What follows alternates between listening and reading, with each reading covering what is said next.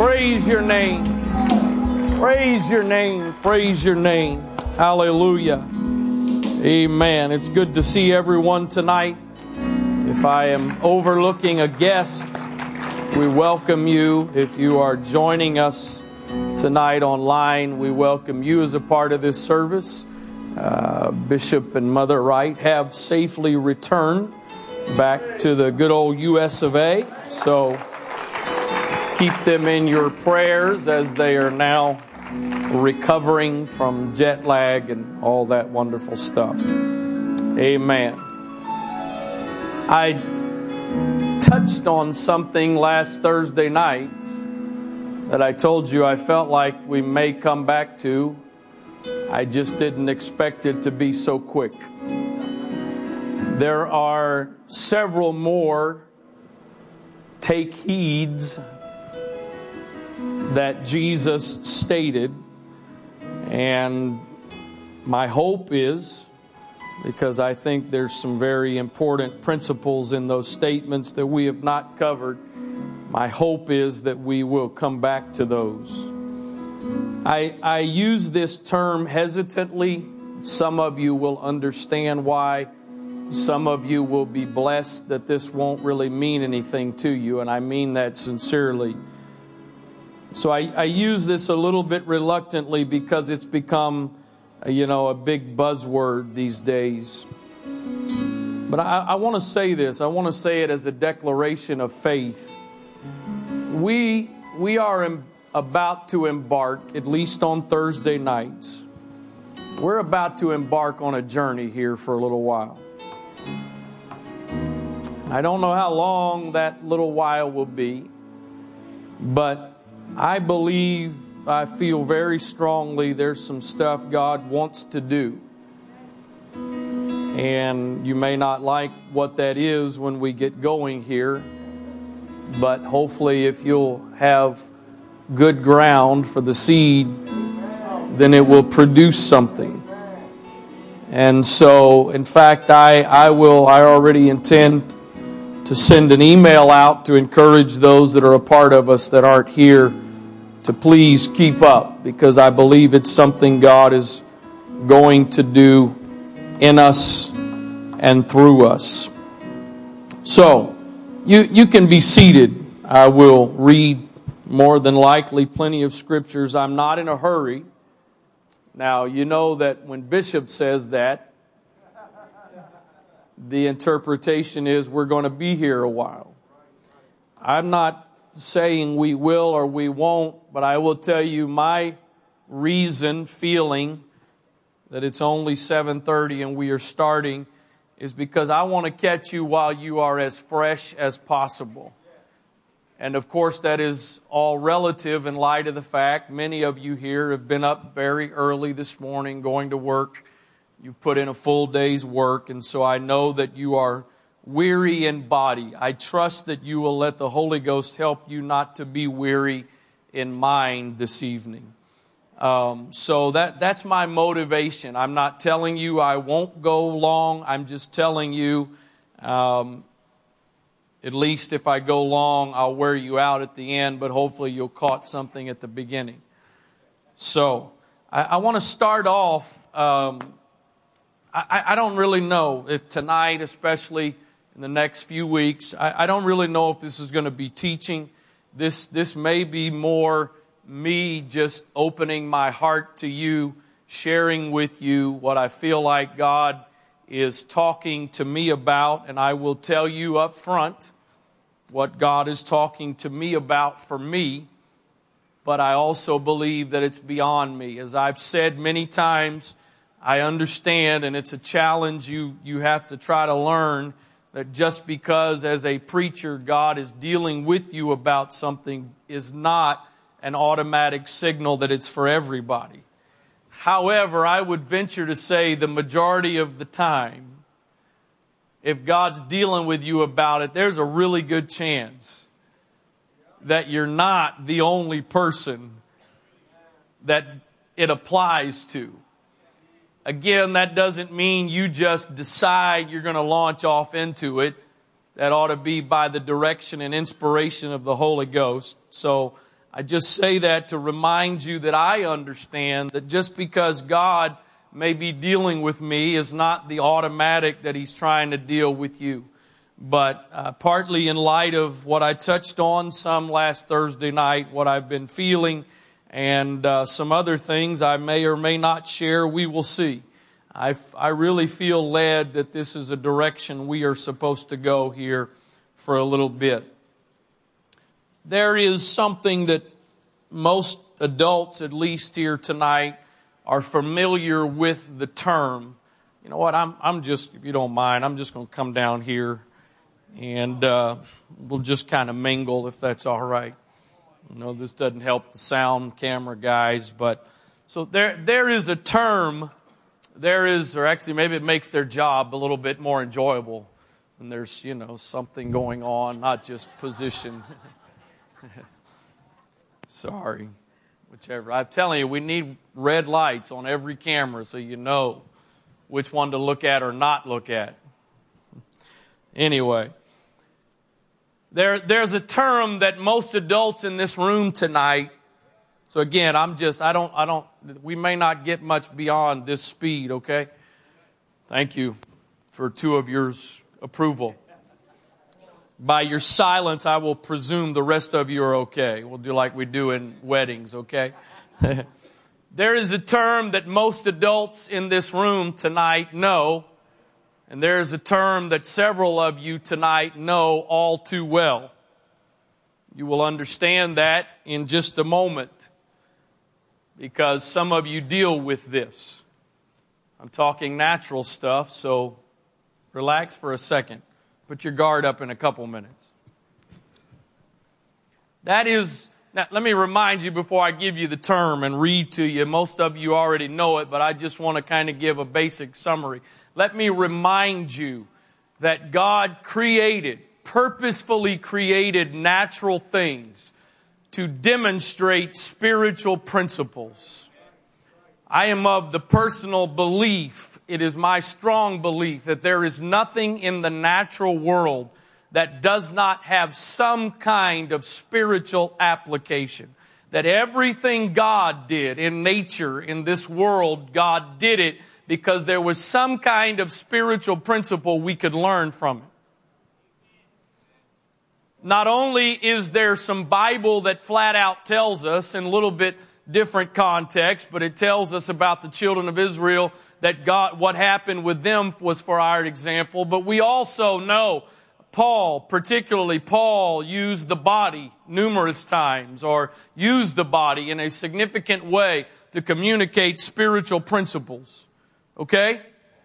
So again, I believe that anything in nature, anything you find in nature, not man-made, not man-produced, but anything that God created or allowed to be, there is some place, some opportunity, some time at which you can find a spiritual application. And so the term that again several of you in this room are unfortunately too familiar with. That is what is referred to as an autoimmune disease. Now, most of you have some idea of what that is, but let me just read to you from WebMD just to give you the basics of what that means in case you're not totally familiar with it. An autoimmune disease, the immune system disorders cause abnormally low activity or overactivity of the immune system. In cases of immune system overactivity, the body, everybody say the body, the body attacks and damages its own tissues. The body. Hello, the body. Immune deficiency disease, diseases decrease the body's ability to fight invaders, causing vulnerability to infections. Now, according to what I read in basic resources, it's been about the 1960s when they've kind of started identifying autoimmune diseases. But it seems like nowadays they are extremely common, more and more common. In response to an unknown trigger, the immune system may begin producing antibodies that instead of fighting infections attack the body's own tissues. So instead of attacking the foreign substance, the foreign issue, the virus, the bacteria, the body begins to attack itself. One example of an autoimmune disease is rheumatoid arthritis. The immune system produces antibodies that attach to the linings of the joints. Immune system cells then attack the joints, causing inflammation, swelling, and pain. If untreated, rheumatoid arthritis causes grad, gradually causes permanent joint damage. Treatments for rheumatoid arthritis can include various oral or injectable medications that reduce immune system overactivity. So the, you have cells that attack joints causing inflammation, swelling, and pain. When that happens, you can't move the way God originally intended you to move. Your body does not function. You are not free to do what you may may expect to be able to do.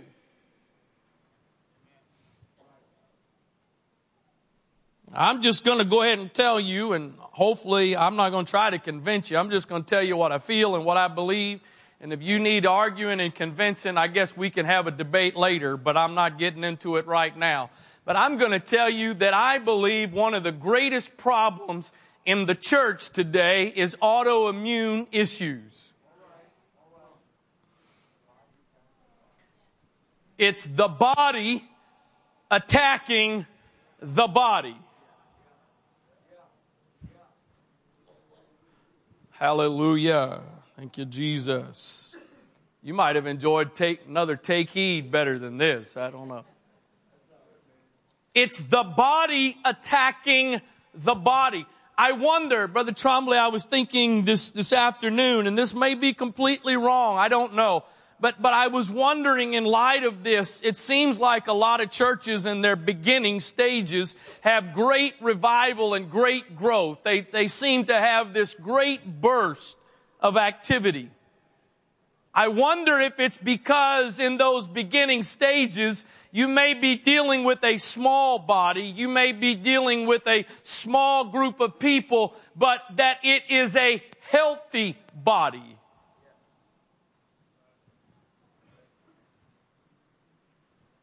We, we, we got a couple of babies here tonight, a couple of infants, a couple of toddlers.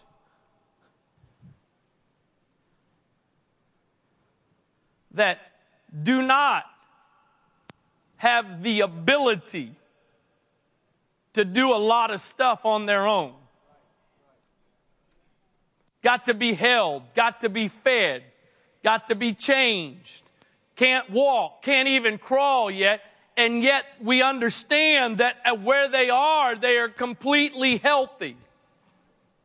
There's nothing wrong. There's no, there's no issues. If a, if a six month old is not getting up in the mornings and dressing himself and coming down and saying, Hey mom, where's breakfast? Nobody's concerned.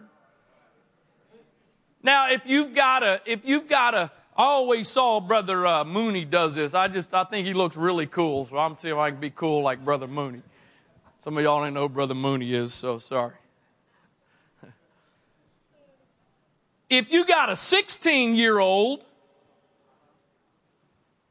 I don't mean the waking up part, because, but if you got a 16 year old that you've got to go up and get out of bed and carry downstairs and prop them up in a chair and feed them, something is now wrong, right? So you may have 20, 25 people and it may be at infant church, if you will, but completely healthy. And so I wonder if the reason so many churches plateau is you reach a point and the body starts attacking the body. And the way you used to be able to move freely and function and operate with your joints and all of that the way they were supposed to, it doesn't happen that way anymore because joints start to stiffen up and parts of the body can't move like they used to move because the body is attacking the body. Oh, hallelujah.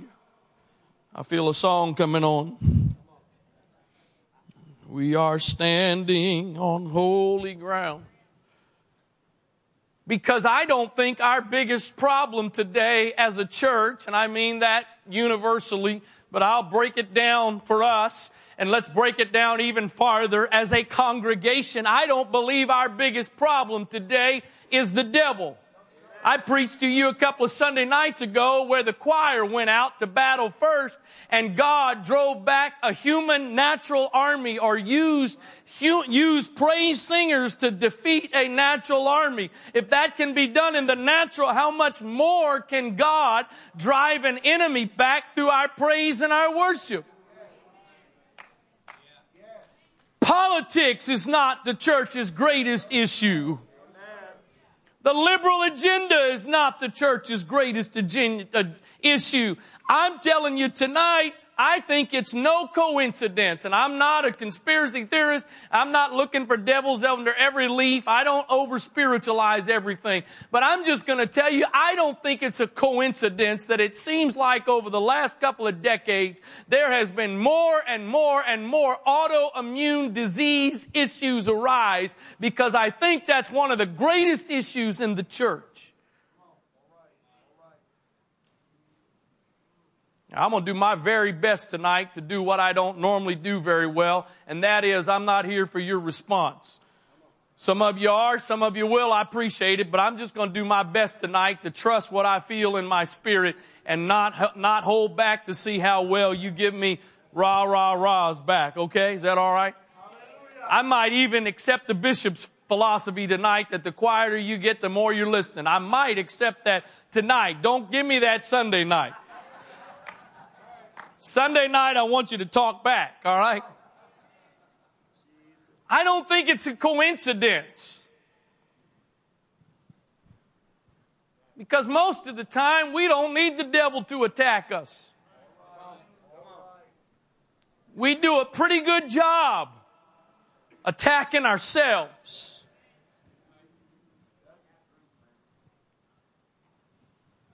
What should be a normal God designed function of the body. Something causes the body to act in a way that it's not supposed to act.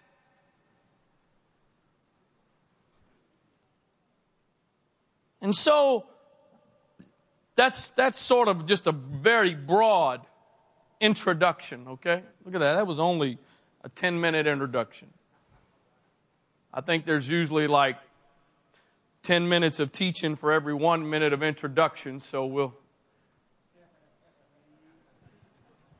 All the artists are going. Sorry. That's right, I'm not looking for your feedback. Others of you are getting your phones out, pulling up your calculator. Let me see, 10 minutes time. It was a joke, forget about it, don't worry about it. Let me tell you something else that we don't lack here.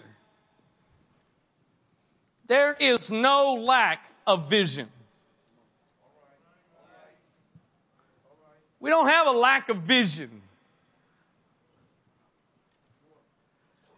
I believe that God has given myself, I believe God has given other ministry leaders, whether it's Sunday morning ministry leaders, youth ministry, other areas of ministry. I do believe that God has given us as well our own vision, but we've, we've got decades of vision. If God never added one more thing to the vision we already have, we got enough vision. The problem is, what good is a vision if you're not healthy enough to participate in it? Hmm. Oh, Jesus, help me. What good is a vision if you can't do anything about it? Hallelujah. So let, let me give you an example for, or John, not first John, just John chapter 5, beginning with verse number 1. After this, there was a feast of the Jews, and Jesus went up to Jerusalem. Now there is at Jerusalem by the sheep market a pool, which is called in the Hebrew tongue Bethesda, having five porches. And these lay a great in these lay a great multitude of impotent folk, of blind, halt, withered, waiting for the moving of the water. For an angel went down at a certain season into the pool and troubled the water. Whosoever then first, after the troubling of the water, stepped in was made whole of whatsoever disease he had. And a certain man, you get that? That means this is not a parable. This is a true story. A certain man was there, which had an infirmity 30 and 8 years. That's a long time. Now, if you're 38, that's not old, but that's a long time. When Jesus saw him lie and knew that he had been now a long time in that case, he saith unto him, wilt thou be made whole? This isn't, this isn't the point of where I'm going, but maybe for just a second, encourage somebody 38 years. I don't know how long he laid at the pool, but for 38 years he had this infirmity. Jesus recognized he had it a long time. I have a feeling he, and I think based on the next verse we'll read in a second, I have a feeling that he had resolved himself that this is the way I will be for the rest of my life after 38 years, that's enough time to decide, I think I'm kind of stuck. Oh, I feel like preaching for a moment. I've been this, I've 38 years, not 38 days, not 38 months, but 38 years he was in this condition. And I have to believe that he saw enough people get healed and felt hopeless enough about his situation that he really didn't think anything was ever gonna change. But one day Jesus shows up and it did not matter how long he had dealt with the issue. Today was the day. Some of you, it hadn't been 38 years yet that you've been dealing with what you're dealing with. But if after 38 years Jesus can show up and perform a miracle in this man's life, then after however long it is for you, Jesus can show up and do it in your life. Not all fun, Brother Middleton. I guess I get a little bit of sprinkling in there. When, Je- when Jesus saw him lie, not, not tell a lie, lay down. He was laying down. When Jesus saw him lie and knew that he had been now a long time in that case, he saith unto him, Wilt thou be made whole? The, the impotent man answered him, Sir, I have no man. When the water is troubled to put me into the pool, but while I am coming, another steppeth down before me. So understand this guy had no doubt that if you could get in the water first, you would get your miracle. His problem was not faith. His problem was not that God would do it or it could happen. He didn't question the troubling of the water and he didn't think those that tried to get in the water first were crazy. He believed and his response to Jesus, so much for talking. Take when you get a little water, take a deep breath here, slow down. He was confident if I can get in the water first, I'd be made whole. The problem is I can't get there. Hmm. So what good is vision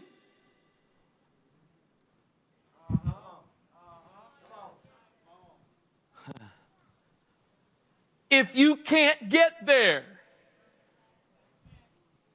Oh, Jesus. What good is faith in what will happen if you can't ever see yourself getting to what will happen? It, it, wasn't, it wasn't a matter of him needing to be convinced of what God could do. That was not the issue. The issue was, I can't get there.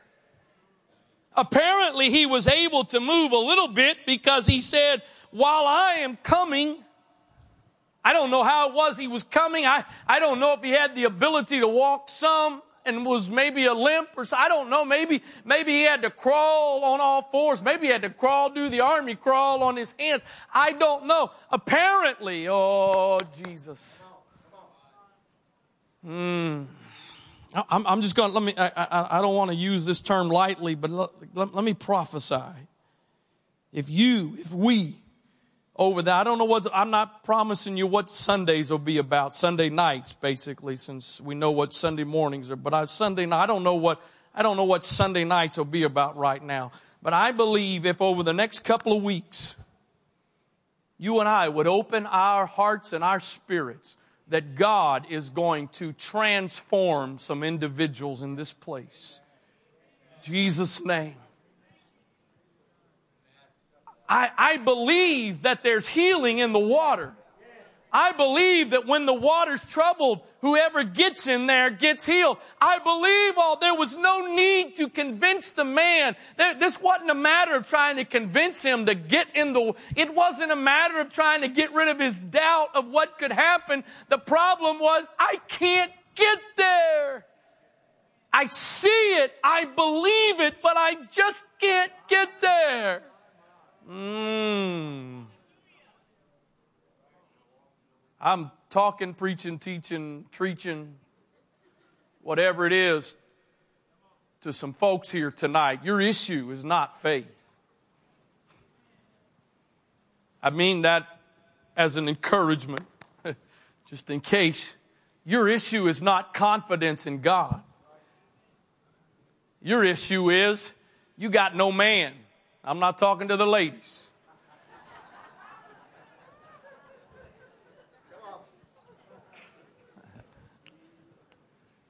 Your issue is you've got some things preventing you. Oh, Jesus. You got some stuff that is preventing you. Not talking about sin at this point. But you've got some stuff that is an obstacle.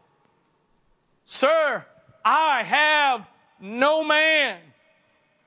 I, I wonder, I don't, I don't know, it's, it just says that, it says that there was a,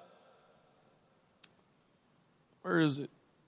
Verse 4, an angel went down at a certain season into the pool. I, I don't know. I, maybe there's somewhere that says it. Maybe somebody's, you've studied it and you know it. I, it doesn't say how often. It doesn't say how many times a year. It just says that there was a season. That when the angel troubled the water, whoever got in the water first was guaranteed. Listen, let's, let's just be honest and real for a moment. This isn't like burden bearing at church. I cannot absolutely 100% guarantee you that if you're sick tonight and we call you down for prayer, I cannot absolutely guarantee you that you will be healed. Can God do it? Absolutely. He might do it. I also been around, you've been around long enough. Everybody don't get healed all the time. This, this wasn't even that, that wasn't the case. It was, it was understood. It was believed. If you can just get to the water first, you will get what you need. So his response to Jesus is, I, I have no man. I don't have anybody that when the water is troubled can get me there in time. How about this? Everybody is always beating me to the miracle. Anybody? They always seem to get it, or somebody else always seems to get it. I just can't. I know I told you I wasn't going to talk for your response, but I'll take it anyway. It just seems as though somebody always gets there first. It, it just seems as though it's always somebody else's ministry. It's somebody else's care group. It's somebody else's daughter work. It's somebody else's Bible study that seems to be the one. And I, I believe, but I can't get there. Oh, Jesus. You know what? I, I, I've been troubled struggling some in my spirit and under these changes and what's going on with this trend, especially with Thursday night. Sunday, not so much, but Thursday night. I, honestly, I've been battling that I need, you know, let's come in. We need to do some vision casting. Let's, we need to do some vision casting on Thursday night. We, we need to do some vision. And I, you know, finally, I made some peace today because of this direction I feel like we don't, we, we don't need no more vision. Don't, don't get me wrong, because if we don't do it before, we'll probably do it at the beginning of next year. So don't get the context, okay? Not making a blanket statement about all time, all right? We don't need more vision casting. You mean to tell me what we've already heard by men and women of God come through here, and if you have any confidence in me, stuff I've communicated and preached and taught, we, you mean to tell me we need more vision? I don't think so. So then what's the problem? What are we missing? Oh, we just need another prayer meeting. Now we got prayer every week. We're not, again, don't miss I told you I preached a couple of Sunday nights. I think our greater need right now is praise, not prayer, but that doesn't mean we don't need prayer, okay? So don't, don't, don't ex- over exaggerate the point I'm trying to make.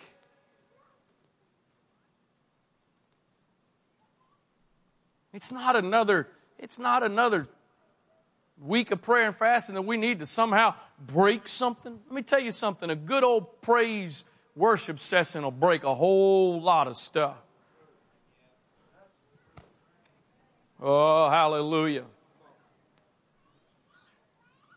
So, is, vision the problem? Honest, I mean, is, is that the problem? We don't, brother, I, we just, we need vision. Are you kidding me? A hundred thousand? What more vision do you need? Whew. I, I have no man. I, I, Lord, I believe if I could just get in the water. I believe it would happen. I believe I would be healed, but I, I just can't get there. So, that was like the joint between intro and the body of the message, okay? Job 42, verse number 1. This is, if I'm not mistaken, this is the last chapter of the book of Job, right? Anybody? Not a trick question. I've got this in my notes. I can't flip. Is chapter 42 the last chapter? Somebody help me. Is there more? Get a phone out, open a Bible, use you. Come on. Okay, thank you very much. Y'all shell shocked or something. Come on, this is so this is, this is the end, okay? I use these verses, I think, Sunday morning. Some of these verses Sunday morning here in Arnold. Then Job answered the Lord and said, again, if you, if you don't know what Job answered, you ought to go back and read it. Because what Job is just now answering is the dress down of all time. Where God, with like a machine gun, fires away at Job, question after question. And so this is, that's what Job is answering the Lord and said, I know that thou canst do everything and that no thought can be withholden from thee. Who is he that hideth counsel without knowledge? Therefore, have I uttered that I understood not things too wonderful for me which I knew not.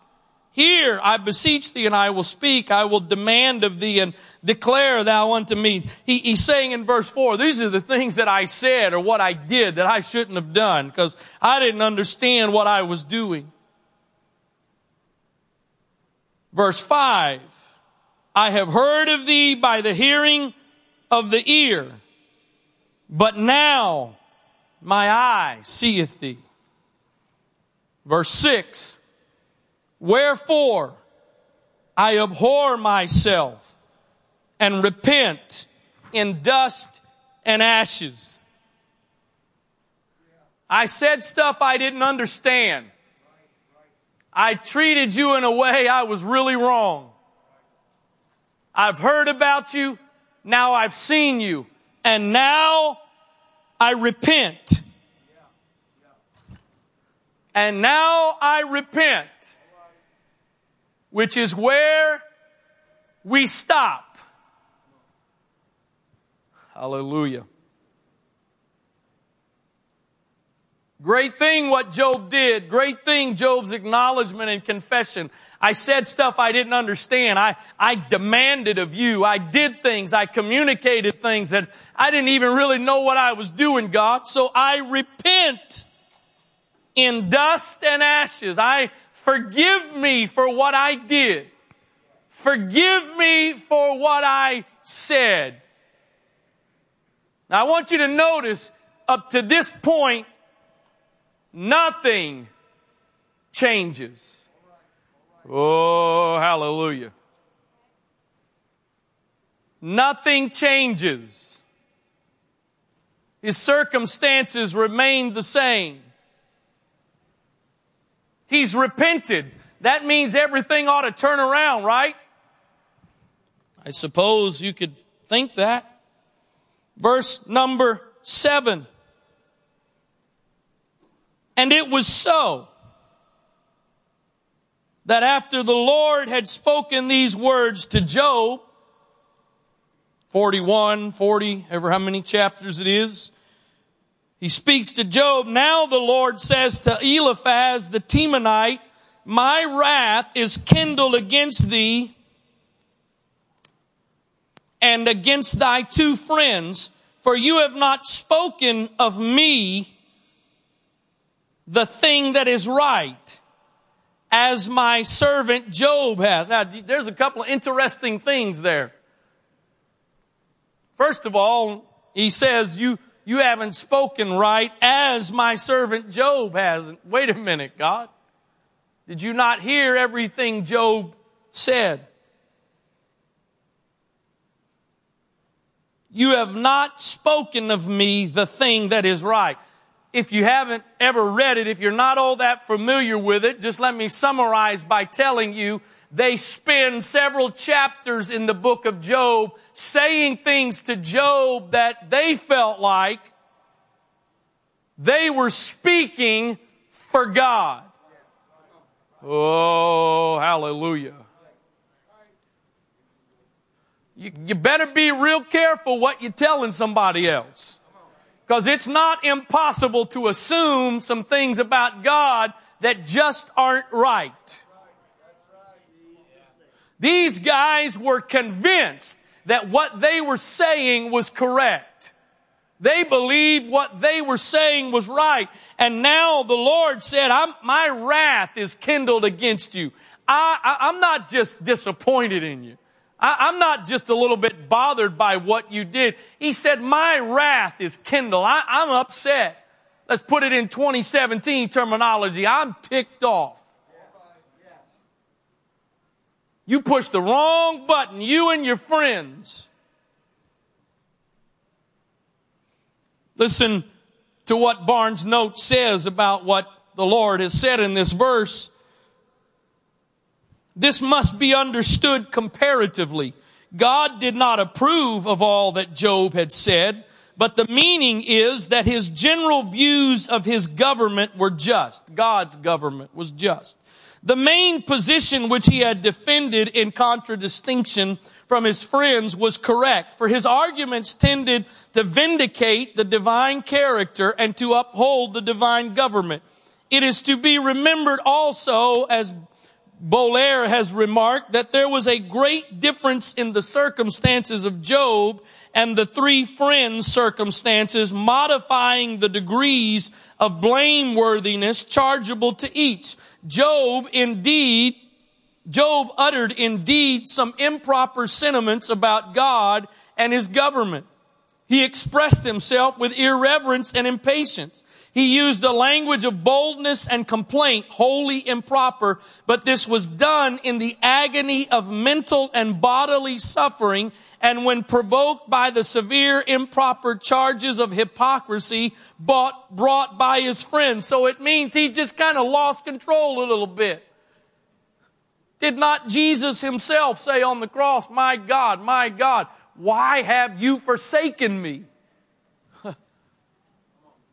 God manifested in the flesh, the man Christ Jesus says, how come you've forsaken me in the moment of pressure and struggles and difficulties? And so that's what is Job, not only by the circumstances, but then by his friends was prompted to say some things no, he shouldn't have said. What they said, on the contrary, was unprovoked. It was when they were free from suffering and when they were urged to it by no severity of trial. It was moreover when every consideration required them to express the language of condolence and to com- comfort a suffering friend. They should have been there with words of encouragement. Sometimes, there's a book I shared it a couple of years ago with the elders it's called Where's God When It Hurts? And one of the points in that book is sometimes when people are suffering, you don't need to say anything. Well, your little angel is heaven, in heaven now. Well, I'd much rather my angel be with me than in heaven. So sometimes we just, you're, you're better off not saying anything than you are sometimes saying too much. Some of y'all feel the pressure to say you ought to come hang with me for a little while. I'll help you get over that. Come go with a 10 hour car ride with me. We won't talk at all. You'll get over your pressure to just say something. If you don't get over that pressure, I'll drop you off and find another way home.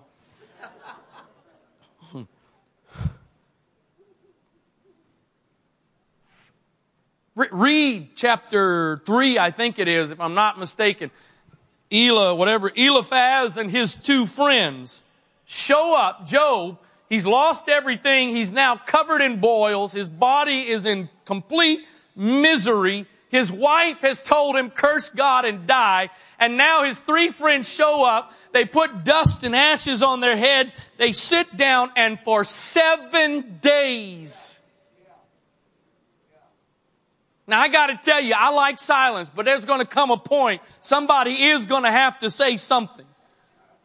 Especially if you're sitting there staring at me with a look that I can discern there's some judgment going on behind the look. For seven days they stared at him. And if there's any question as to what was going on in their minds, when they opened their mouths, it solved all the questions.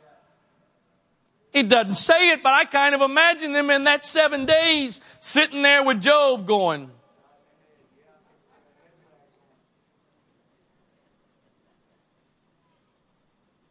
Say something. And they finally say something. And they spend several chapters saying a whole lot. Man, you must have done something really bad. Nobody gets treated like this by God if you have blah, blah, blah, blah, blah, blah, blah. And that provokes Job to say, I don't know what I've, I haven't done anything. I just want to go back to the days in which things were good. So the Lord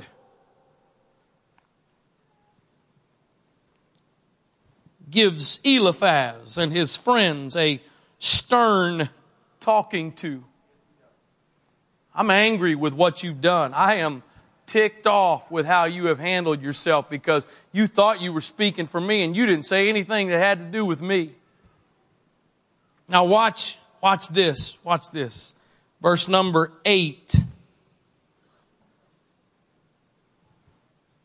Therefore, take unto you now seven bullocks and seven rams, and go to my servant Job, and offer up for yourselves a burnt offering, and my servant Job shall pray for you.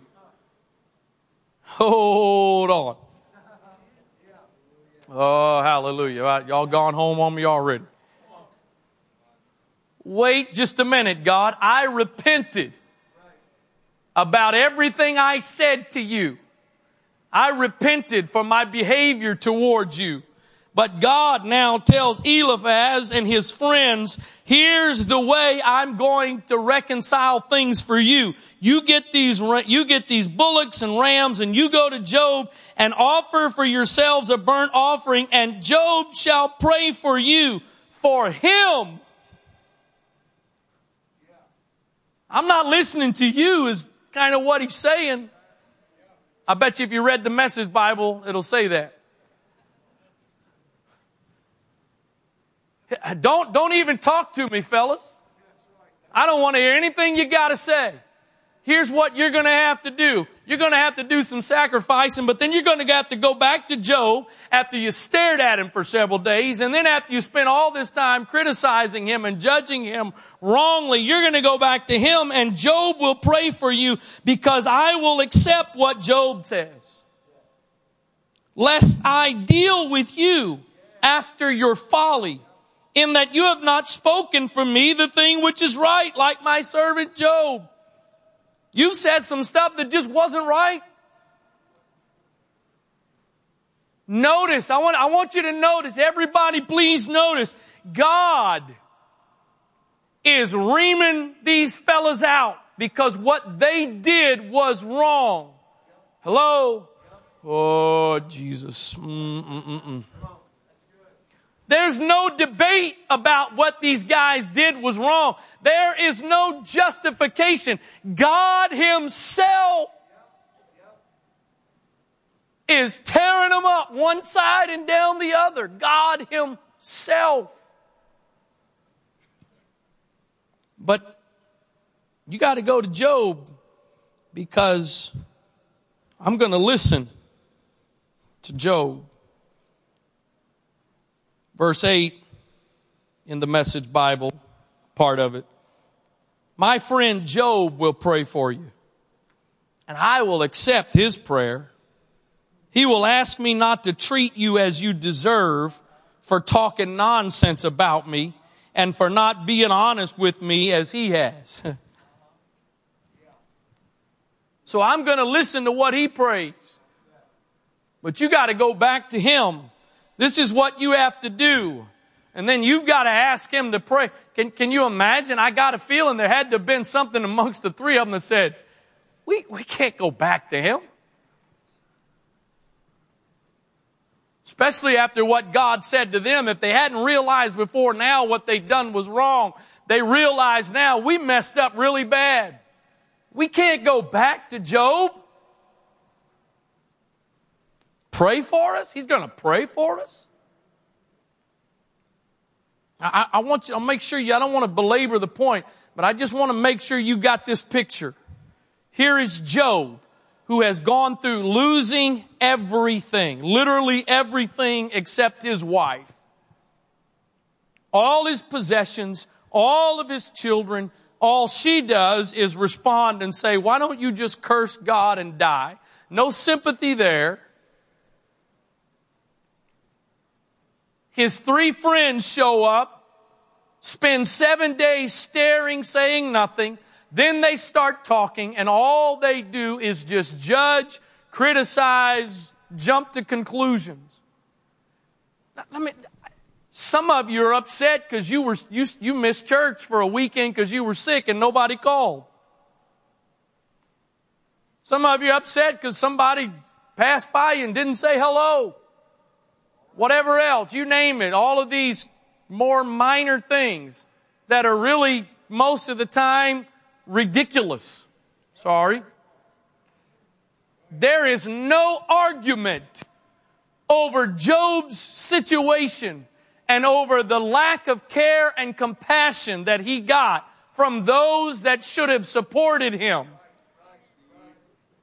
I mean, I, this, this is interesting week for me. Just, know, I realize this, what I went through last year was nothing compared to what many of you have gone through. Some of you are going through. So again, as I said Sunday night in my message, I'm not here to make me worse. I'm just, it's your deal's your deal, mine's mine, okay? This week, Monday was a year ago that I went to the primary care physician. Tuesday was a year ago that I went to the ER and spent, uh, got admitted. Today was a year ago that that afternoon I got sent home. I, I'm really glad that throughout my several weeks of sickness that my wife didn't just yell downstairs from the bedroom saying, hey, you go get your own stuff. I'll be glad when you get up out of that seat and do something.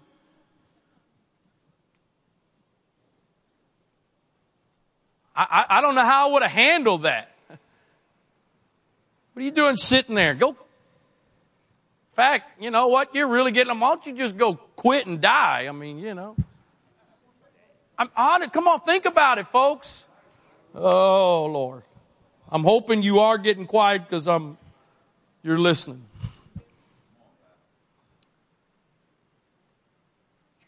No support from his wife, three friends that show up with nothing good to say, nothing good to say.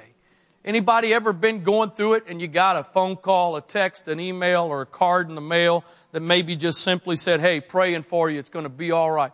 Anybody ever gotten that before? Uh oh, we may need to do some teaching on some other stuff. Anybody ever gotten that before? Hello.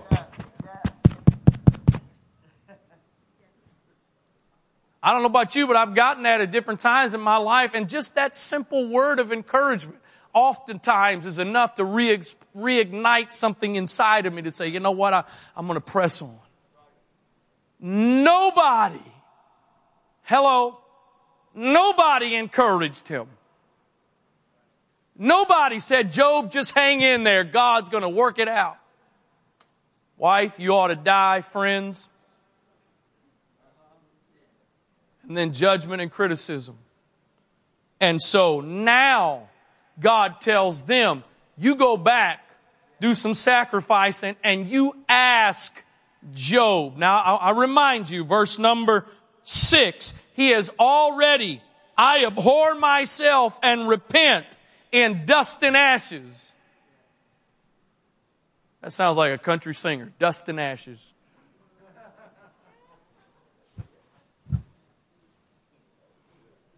I abhor myself and repent. But that's where he had stopped at that point. Oh, Jesus. not knowing that while he has stopped at repentance, God's talking to Eliphaz and the other two fellows, and God's sending them back to him. So at this point, there is no indication of a change in Job's circumstances. Verse 9 again. Eliphaz the Temanite and Bildad the Shuhite and Zophar, Zophar the, actually I guess I read this verse. Zophar the Naamathite went and did according as the Lord commanded them. The Lord also accepted Job. Verse number 10. The Lord turned the captivity of Job when? Not asking a question when, I'm making the statement, and somebody repeat it with me. When he's already repented, dust and ashes, he's done that. But now it says that when Job prayed for his friends, also the Lord gave Job twice as much as he had before. Verse 10 in the Message Bible, after Job interceded for his friends, God restored his fortune and then doubled it. After he prayed for his friends, that's when God then restored Job's fortune and doubled it. The easy to read version says, Job prayed for his friends and the Lord made Job successful again. God gave him twice as much as he had before. Job's captivity was turned when he prayed for his friends. Now let's, let's, you take that, take that phrase by itself without any knowledge of the rest of the story and you, and you hear somebody say, well, I prayed for my friends and you respond to that and say, okay, if I'm your friend, I hope you'd pray for me. That statement all by itself is, is, it, it's, it's obvious that ought to happen. Everybody ought to pray for their friend. If I'm your friend, I hope you're praying for me. But again, the, the significance of this statement that Job prayed for his friends is he is now turning around and praying for the guys who had spent days staring at him and then had spent who knows how much time criticizing and judging him. It was when not just that he repented for what he had done, but when he begins to pray for those guys that all of a sudden it seems, and I probably wasn't that way in reality, but it seems that God flips a switch and things begin to turn around in Job's life when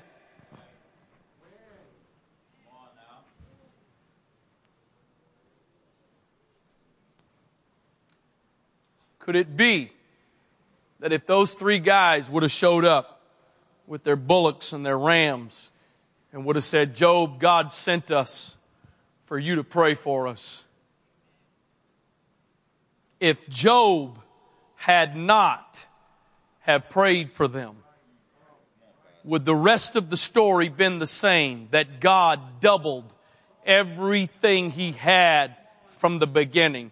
I don't think so. Another interesting point. I emphasized it, I think, already, but I'll come back to it for a moment. God put the forgiveness of those three men in the hands of the one they had wronged. Oh, Jesus.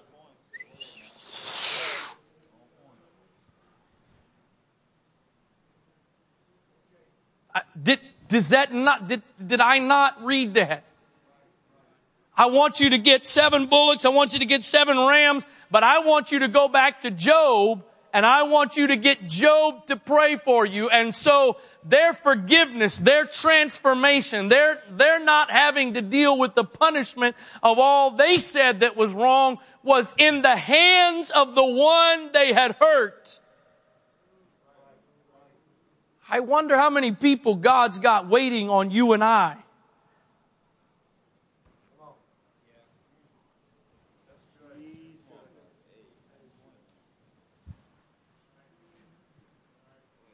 That God has put their victory in my hands. Oh, Jesus. There is no debate about the fact that Job was mistreated by his friends. Again, God Himself strongly rebukes those three guys. I, I, beg every, every adult and young person, let me put it, everybody that's in this room right now that is old enough to have any understanding of what I'm saying, I'm begging every person in this room right now to put your shovel away and get out a funnel. Because some of you are working really hard right now. Yeah, boy, that's it. That's it, Brother Wright. That's top. Well, you got them. Oh, yeah, you just got them. And everything God's trying to say to you right now, you're not getting. I said it facetiously a couple of weeks ago, kind of the new, you know, worship uh, posture is, well, guess what? I'm giving you permission right now.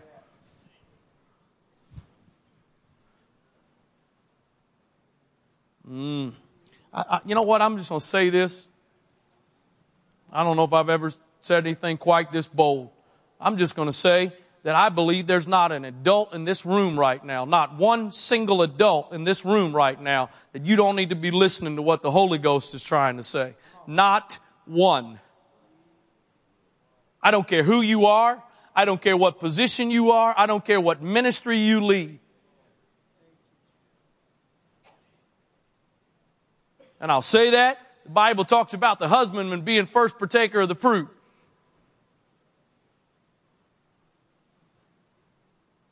Not prepared to give you my business right now. But I'm teaching, I'm preaching tonight, not just what God has given me for you, but what has been birthed out of what God's trying to do in me. So I'm not here with my gun out pointing and shooting at people tonight. And so that's why I'll say again, because it's not a judgmental thing, because I included, there's not an adult in this place tonight that God, in some form or fashion, this doesn't have an application to you.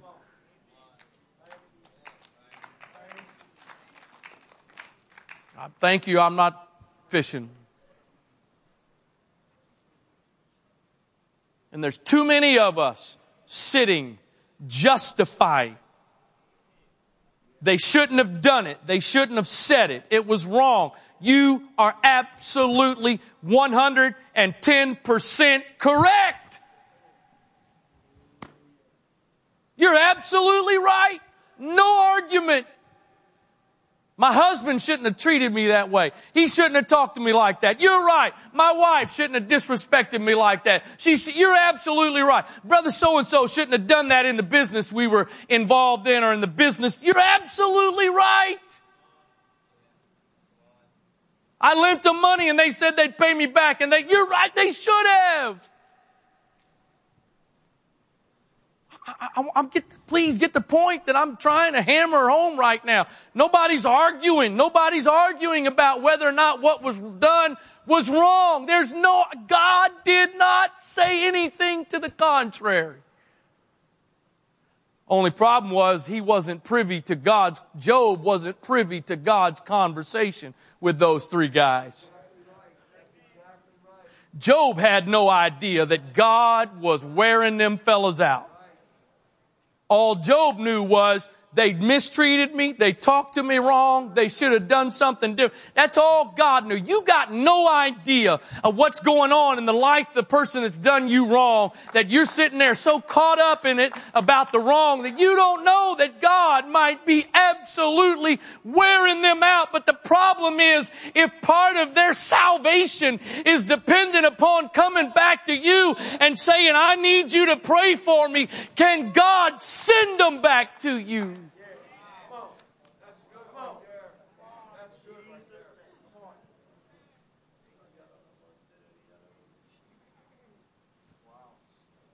I'm preaching to people tonight. You're searching for answers all kinds of places. And I'm here tonight in the Holy Ghost telling some folks, a bunch of folks, your answer. Because when I refuse to give what I'm supposed to give and provide the forgiveness that is my job, then I become a part of an autoimmune disease attacking the body. Because if you got the Holy Ghost and you're in the body and I won't forgive you, in essence, I'm attacking you. This is not a social club. This isn't the Knights of Columbus or the Moose Lodge or whatever other stuff. This isn't the Yacht Club downtown Annapolis. This isn't the YMCA. You know what? There's people that walk around at Severna Park Racquetball Club. I look at them and I kind of, you know, you know, you see somebody before you ever met them, you already got an opinion. Oh, I'm the only one that does that. Okay. You know what? I walk around, there's some people there. Sometimes on Fridays, but other times they do it voluntarily. They, you pick up and two guys, you'll play doubles. You'll play, uh, instead of what's a lot safer is just singles because it's only two people on a small court, but you get four guys in there and you really hope that everybody knows what they're doing. Otherwise it could be not real fun. There's a few guys that, you know what, if I'm thinking about hop, jump, joining in a game of doubles, there's a couple of guys I see who are sitting around, I'm like, nah, no thanks. You're not very good. I'm not great, but I'm better than you. And if I'm going to have to have somebody to play with, I'd rather have somebody that's better than me. So, you know what? I don't think there's anything wrong with that. Maybe you're so spiritual that that's not the case. I'm, maybe you're so uncompetitive you just play for the fun. God bless you. Have fun.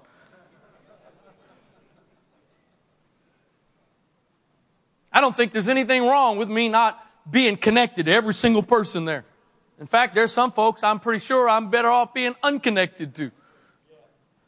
This isn't that. I don't have a right to look back there and say, you know what, that brother Lowenheim, I'm just going to keep my distance from him.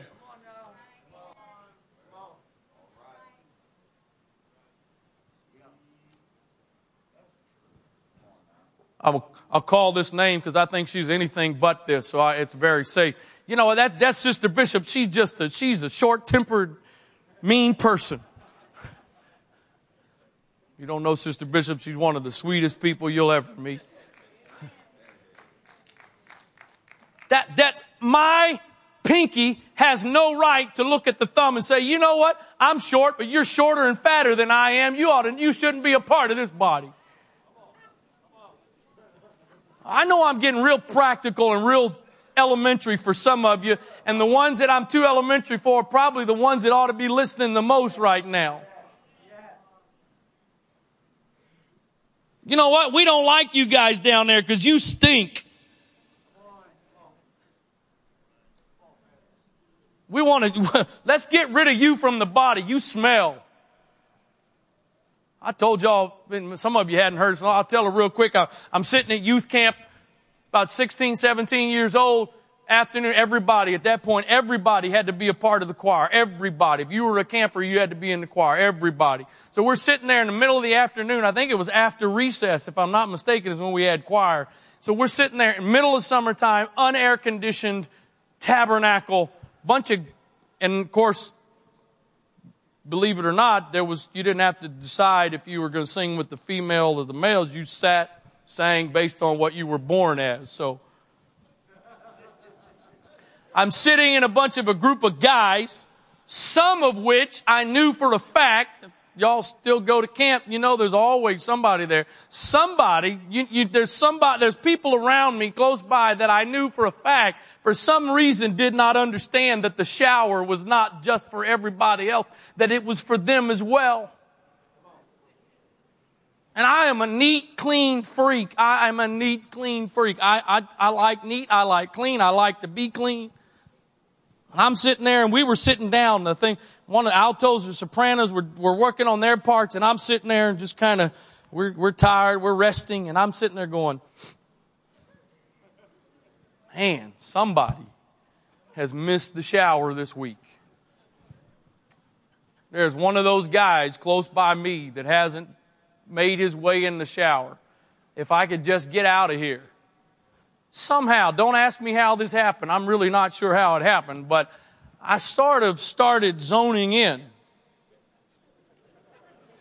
And the more I zoned in, the more I realized the smell is not coming from somebody else. I started to recognize it was my tennis shoes.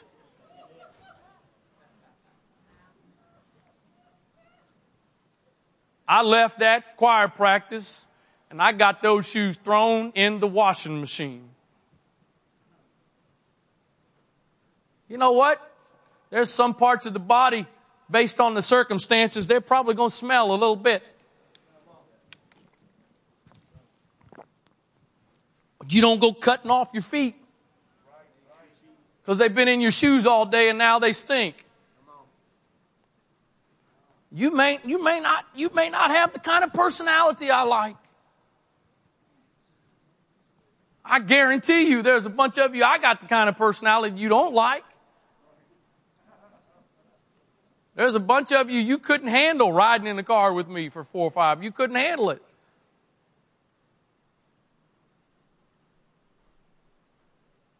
Just because one part of my body's got a different function or a different design not another part of my body does not attack it. In fact, when my little tiny toe in the middle of the night gets caught on the door frame in the dark, every part of my being comes to attention.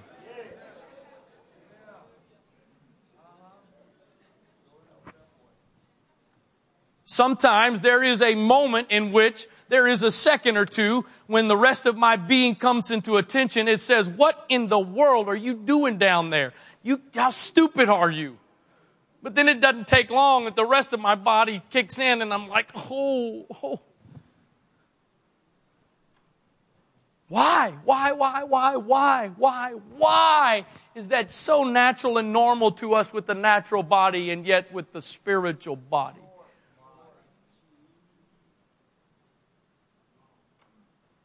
Could it, could it be? Could it be? Could it be that the limitation, or let me say it this way, the lack of harvest Could it be that God recognizes we got some folks that have repented, but haven't made the step to say, God, help my brother.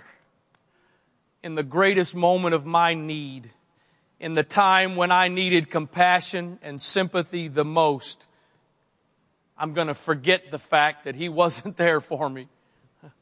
God, have mercy on Brother Eliphaz. God show grace and compassion. And in that moment, God turned. God turned. He turned. When Job prayed for his friends, because you, you, you know what? That, that, that server that's rude to you, that cashier that bites your head off, you, you get a little flustered, but give it five minutes, ten minutes, you're off to the next thing. Who cares? You walk away and basically, I know some of you are too spiritual for this, but the rest of us, we walk away and that, that idiot, what is their problem? Oh well. Oh well.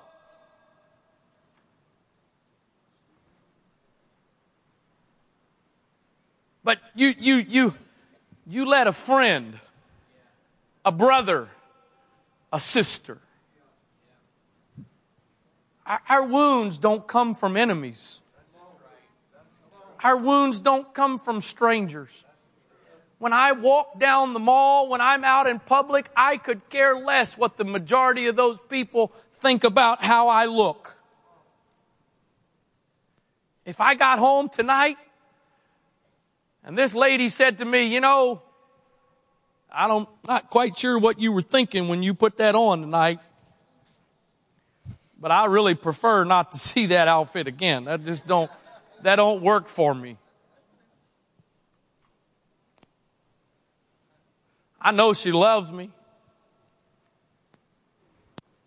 But I got to tell you, I, I, have to process a little bit. I'm using all the safe stuff, okay? Some of you got stuff I ain't about to go there.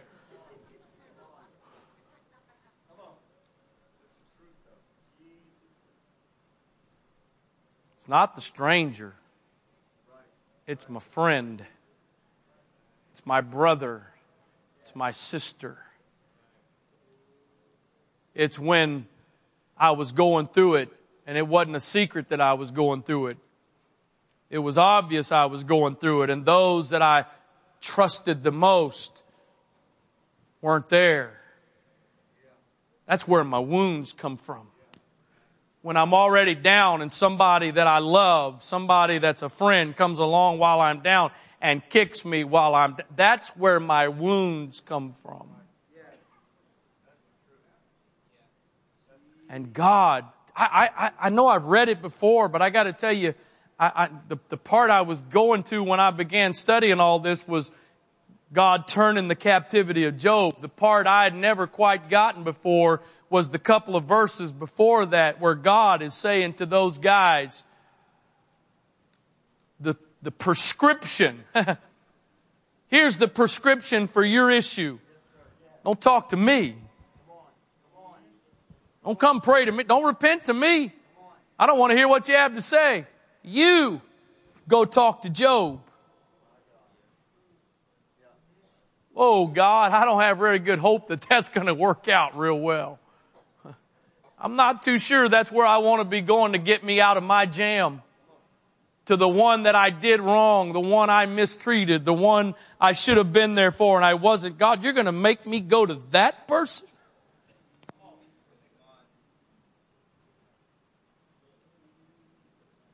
Because not only was God working something for Eliphaz and the other two guys, there was also something God was working in Job. And I'm going to say it again. I believe that I can say this in the context of what is said here that the turning of Job's captivity was dependent upon him praying for those men. Uh, I know this don't apply to all of you. Unfortunately, it applies to just a few of you. And the ones it's going to apply to, you, you're not mad at me already. Let's see if I can get you mad. I will never do business with that guy again. Can't trust him. He's not good to his word. I, will pick on him because it's another safe one. If I ever need a bus to go somewhere, I ain't calling Brother Spriggs. I asked him for a bus. I organized a bus, and he uh, he didn't come through.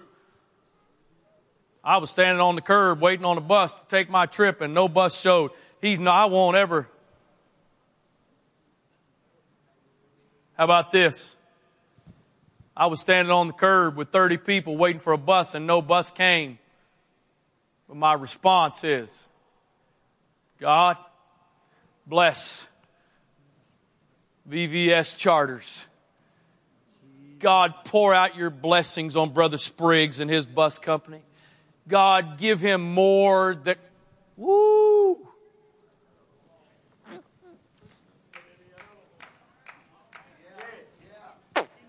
Yeah?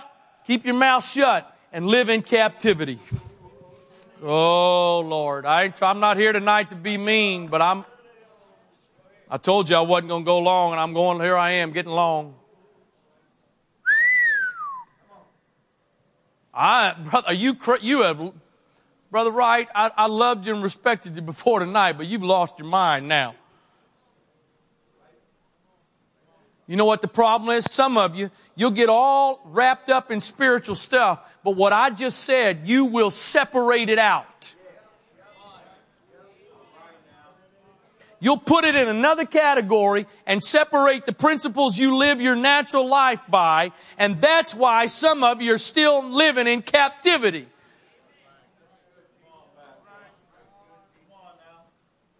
I, am just, you know, some, some folks, they open their mouth and they just can't help but puke their guts out. I'm not like that. Yeah, I, I keep, I keep going farther than I ever intended to go tonight, but I'm, I'm going to just tell you without giving you all my business. If I teach much longer, I might give you all my business. I've been struggling with some, some stuff that I couldn't figure out what the source of it was and what, and through some circumstances that God brought me to this verse. And I'm going to tell you, I haven't been in intercession yet. I haven't been screaming and hollering. God bless them. But I have to tell you, I've squeezed it out a little bit. And in just a matter of a day or two, I can sense something shifting in my spirit. Because I've started saying, God, bless them, prosper them.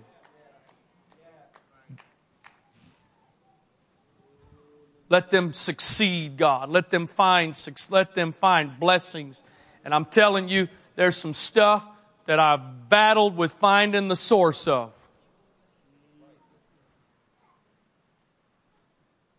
That in 36, 48 hours, where it's still I'm kind of like the end of the toothpaste tube. It ain't flowing. But I've squeezed a little bit out. And I feel I don't, you haven't given me an update. You told, I don't know what happened. You told me a couple weeks ago you had a meeting. I don't know what happened, but is it still called tidings? Or is it something else? Okay, well, I probably shouldn't call it a name, but since it's something else, I want to. God, bless X pros- God, give them more than they can handle. Uh, yeah. God, give them more business than, give them, let 2017 be their most prosperous year.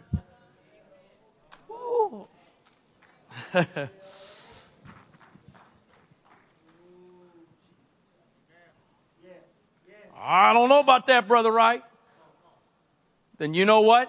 All you'll ever do is hear about him with your ears. But if you want to see him with your eyes, it's beyond. You see, here's our problem. Most of us, oh, I'm trying, I, I really was planning to quit at 8.30. I was. I should have known better. We're all, most of us have no issue repenting.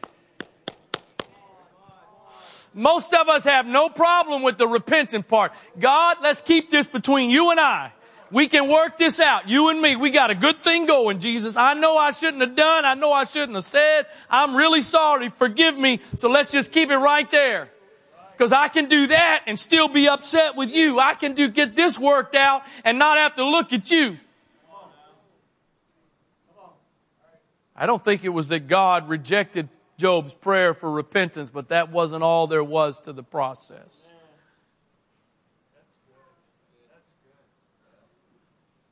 I have no idea what Job prayed. I don't know what his prayer was all about. All I know is he prayed. And not only did God not punish those three men any further. But God now looks at Job and says, All right, process complete. Everything you've lost, everything you've been through, I'm now going to give it back. Let me ask you, what would you rather spend the rest of your life with? Holding on to the justification that they did wrong and you don't pray, or letting it go and God saying, all right, now it's time. We're going to turn some things around. I'm going to start giving back. I'm going to start repaying. You've heard about me, but now I want you to see me.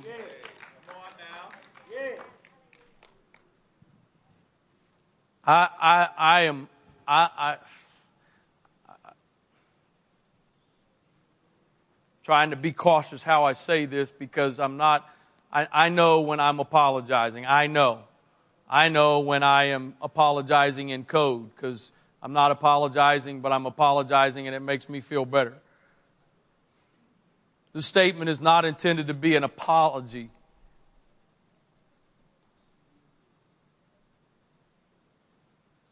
Or, a, or, an, or the other issue is causing, because when you do that, you cause people to second guess or question you. So I, I don't want to do that. I've already said I believe I've come here tonight with a word from God.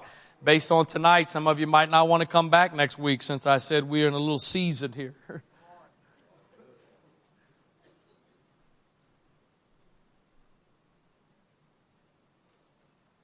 but I, I just, I am of getting of the stronger and stronger opinion. Part of the hes, part of the part of the cap it's not the devil. It's not the political climate. Not all that mess. But it's actually God saying, Oh, thanks for your repentance. but if I'm going to do everything I want to do, you've got to do a little bit more.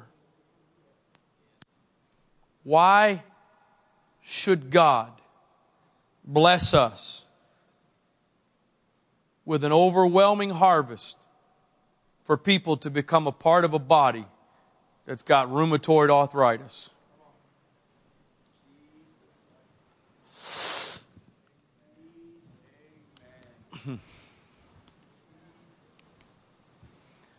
Why should God just add more candidates for the body to attack? Brother Wright, you're being really harsh. I'm not trying to be harsh.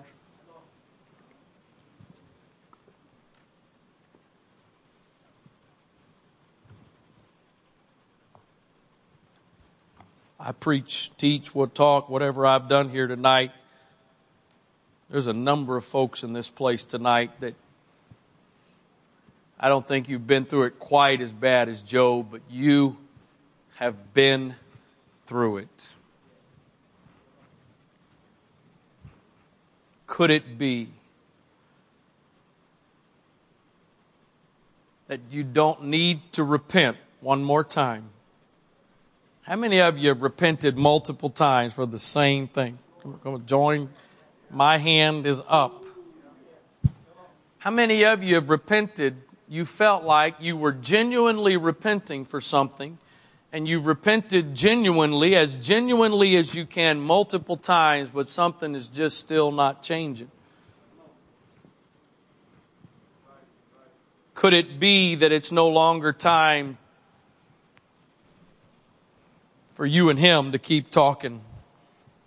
But it's time for you. And I'm not telling you to do this literally, figuratively. That may come in a couple weeks. I hope not, because if I got to tell you to do that, that means I got to do that. I don't mean in person, but could it be that it's time for some of you to start praying for not vengeance? God, you know how Stephen treated me. Get him back. God, you said in your word, vengeance is yours. You will repay. So go ahead and repay because I'm watching. Front row, no. God, bless Stephen. God, prosper Stephen. God, I pray that you would work on Stephen's behalf. I pray, God, that whatever Stephen's hands touch, that it would prosper. I pray, but, but, but, but, but, but, but, do you know the other thing I don't see? I don't know. I can't say they didn't because it's not there, but there is no indication that Eliphaz and the other two fellows apologized to Job. Well, you know what? If they just come and admit they were wrong, I'd probably for no, you wouldn't. There's no indicator that they came back to Job and fell at his feet and said, we are so wrong. They just went back to Job and said, We need you to pray for us. And based on God turning Job's captivity, I think what Job prayed was pleasing to God. I think Job's prayer and God's response to Job is the indicator that Job prayed a prayer that was pleasing to God. You know the wonderful thing about the spiritual part of this? The problem, naturally speaking, with an autoimmune disease, you go to the doctor and they give you medication for a lot of them. But without fail, every medication that deals with the one problem produces other problems. I started on prednisone within a week of things getting really bad for me last year. And within a matter of 24 to 48 hours, basically all the pain that had been in my body was gone. And then I started not being able to sleep. And I started feeling like somebody had punched the air hose inside of me and was just gradually blowing it up. And all the other stuff. And I know Again, some of you dealt with much worse than I am. I'll give you the mic. You can preach. But you know what? God doesn't need to give a prescription to deal with one symptom, but it causes another problem. God has the ability, if we will let Him, to bring healing. I, I, we're getting ready. I'm getting ready to pray. We're going to close, and I'm not opening the altar tonight. I, am telling you, and I, I really, I, I'm not trying to be harsh or sarcastic in some of the things I've said as far as next week and whatever, because I believe I'm here tonight with hungry, sincere people. So I, I actually I apologize. I, I don't. I'm not trying to goad anybody. So I, am not. We're not gonna. We're, we're not getting ready to have an altar call tonight because I genuinely feel in my spirit, as I said at the beginning, that I believe tonight we are starting for Antioch Central over the next couple of weeks a journey that if we, we will allow God to lead us, when He gets done doing what He wants to do in us, there's a lot of other things that will begin to fall in place. Bow your heads, close your eyes for a moment, please. Father, I believe that I am in a room tonight of people of faith. That while all of us have our moments of doubt that we go through, I believe that I am here tonight in a group of people that have faith in you, that have faith in your word. And so, God, I don't believe our need tonight is greater faith, more faith, more vision. But I, I believe that probably just about every one of us in this room tonight have got some Eliphazes in our lives that we need to pray for. That we have acknowledged and repented what we have done wrong. But that's not all there is to the process. That not only are there others waiting on us because their victory, their deliverance is you have tied it to us. But our own deliverance, our own victory is dependent upon us being willing to let go of some things, to put some things aside, and to begin to bless and pray for those that have wronged us. Those, God, that there is no debate, there's no argument that what was done was wrong. There's, it's not a question of right or wrong. It was wrong. Things that were said, things that were done, actions by others. But the issue tonight is not finding out or determining what was right or wrong, but it's me, it's us being willing to lay some things aside and begin to pray, let go, bless those that have wronged us. God, I believe that just like that man that for 38 years had dealt with an issue that you knew even when he didn't that things were going to change, that there are people here tonight that have settled into a mode of survival that this is how things have been for so long, they're never going to change. That first of all, God, you've got deliverance in their future. You've got restoration in their future, but actually it's not something we're waiting on you to do. It's something you're waiting on us to do. God, I pray that over the next couple of days, the next couple of weeks, perhaps if it takes a couple of months, that you would bring this body of believers, those that are not here tonight, that are a part of us, that you would bring us to a place of healing and wholeness. God, that the spiritual autoimmune diseases that battle us would be completely removed from this body. That we would find health, healing, wholeness. that you might then be able to turn our captivity and do all that you have promised and intended to do. In the name of Jesus Christ, in Jesus' name. Some of you have been in those services where messages of forgiveness and grudges were preached, and you were encouraged and instructed to go to the person and make it right. I got good news for you tonight. Tonight. No idea what next week holds. Not sure what a couple of weeks from now holds. But just to help some of you out and, and accept this a little bit more, I'm not encouraging anybody to go to anybody. Because you know what? In some ways, it's a little easier to go to somebody and say, you know what? You offended me. I forgive you. And walk away. It's a different thing to say, God bless them. That's a, that's, that's not the same thing. That's not the same thing. You know what? I, you wrong me. I forgive you. And as long as things don't get better for you, I forgive you. Because that'll make me feel better because you got what you deserve, right? Come on now. You know it's flesh works. But you know what? I, I know there's a time and a place and need at times to go. I touched on that last. If you know your brother has aught against you, leave your gift, go whatever.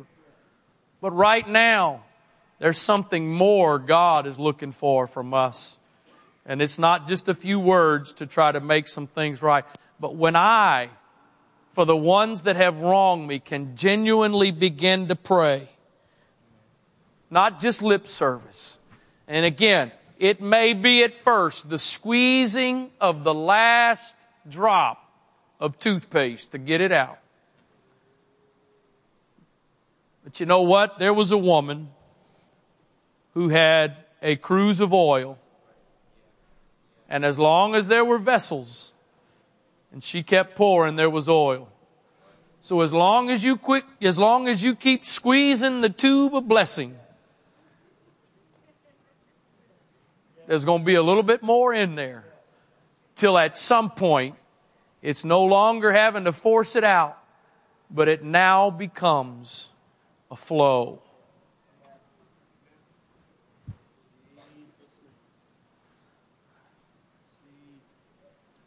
Praise God. May the Lord bless you. Dismissed in Jesus' name.